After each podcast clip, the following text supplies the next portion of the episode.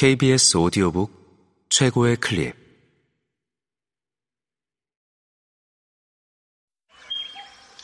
KBS 오디오북.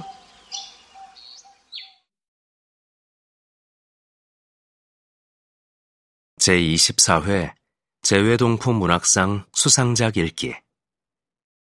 일반 산문 부문 체험수기 우수상. LA 폭동과 민들레 조성환 지음 성우 서정익 읽음 넉넉고 있을 때가 아니었다. 우여곡절 끝에 타담한 가게를 개축해 새롭게 문을 열었다.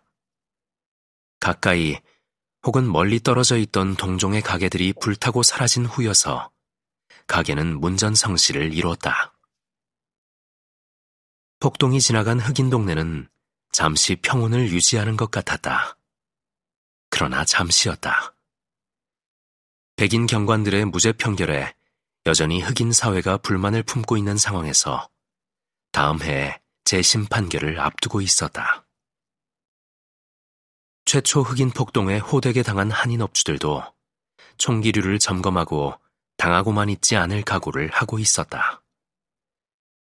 형이 걱정스러운 남동생은 오래된 실탄을 바꿔 장전하라고 45구경과 38 리볼버 권총의 총알을 새로 사왔다.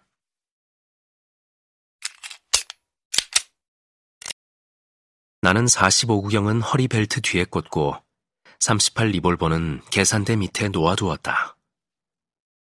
흑인 사회는 여전히 불만의 기류가 감돌았다. 이른 아침에 도매점에서 사온 물건을 종업원들이 진열하는 사이 나는 계산대 앞에 있었다.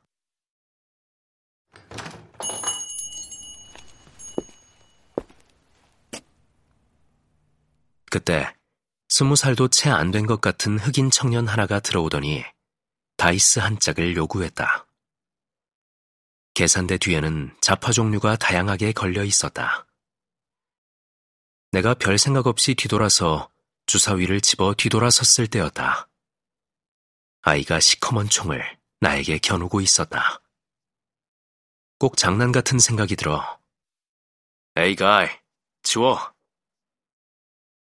나는 손으로 총구를 치우라는 제스처를 취했다. 아이는 한 발 뒤로 물러서면서 총구를 흔들어 대었다. Hands up!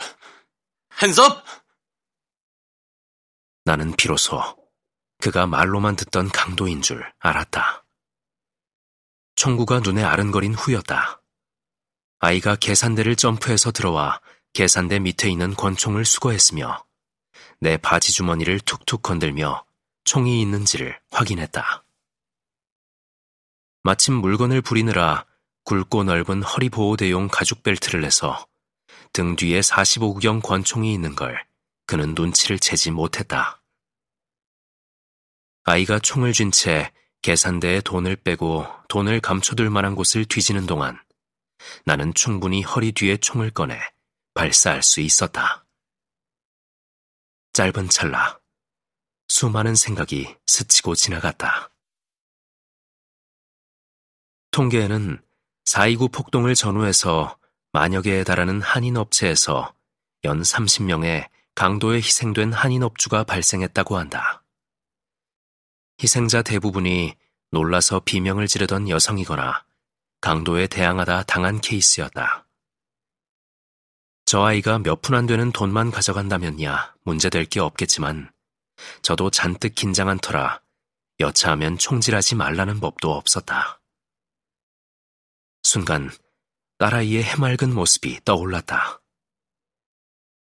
그 짧은 순간 나는 많은 갈등을 했다. 그렇다고 내 손으로 사람을 쏘아 죽여? 그러나 어느 순간 나도 모르게 총을 빼들었고 그에게 쏘았다. 틱. 불발이었다. 그 소리에 그가 나를 쳐다보았다. 아, 나는 죽었구나. 나는 그가 내게 총을 겨누고 쏠 틈을 주지 않기 위해 번개같이 몸으로 그를 덮쳤다. 둘이 엉겨붙었고 호리호리한 아이여서 무술 유단자인 내가 충분히 제압할 수 있었을 것 같은데 뭘 어떻게 다뤘는지 전혀 기억이 없다. 격발이 불발되자 그때부터 나는 캄캄해져서 정신이 없었다.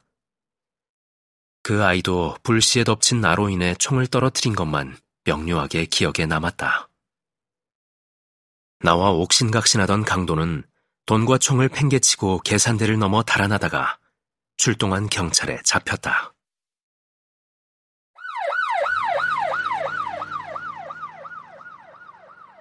불발된 실타는 규격이 다른 것으로 동생이 잘못 싸운 것이었다. 결과적으로 나는 사람을 죽이지 않아도 되었고, 나도 죽지 않았다. 그때 총알이 발사되고 그가 죽었다면 나는 평생을 미국에 온 걸 후회하며 살았을지도 모른다. 후유증은 무서웠다. 사고 당일은 무덤덤하던 것이 시간이 지날수록 흑인 아이들이 다 강도 같아 보였고, 계산하기 위해 주머니에 손만 가도 머리끝이 곤두섰다. 대략 3개월 정도는 계산대 근처에 가지 못했다. 장사가 잘 된다고 했더니 호사다마라는 사자성어처럼 곳곳이 지뢰밭이었다. 라드니 킹 사건의 재심에 몇몇 백인 경관이 유죄로 뒤바뀌자 비로소 흑인촌이 조용해졌다.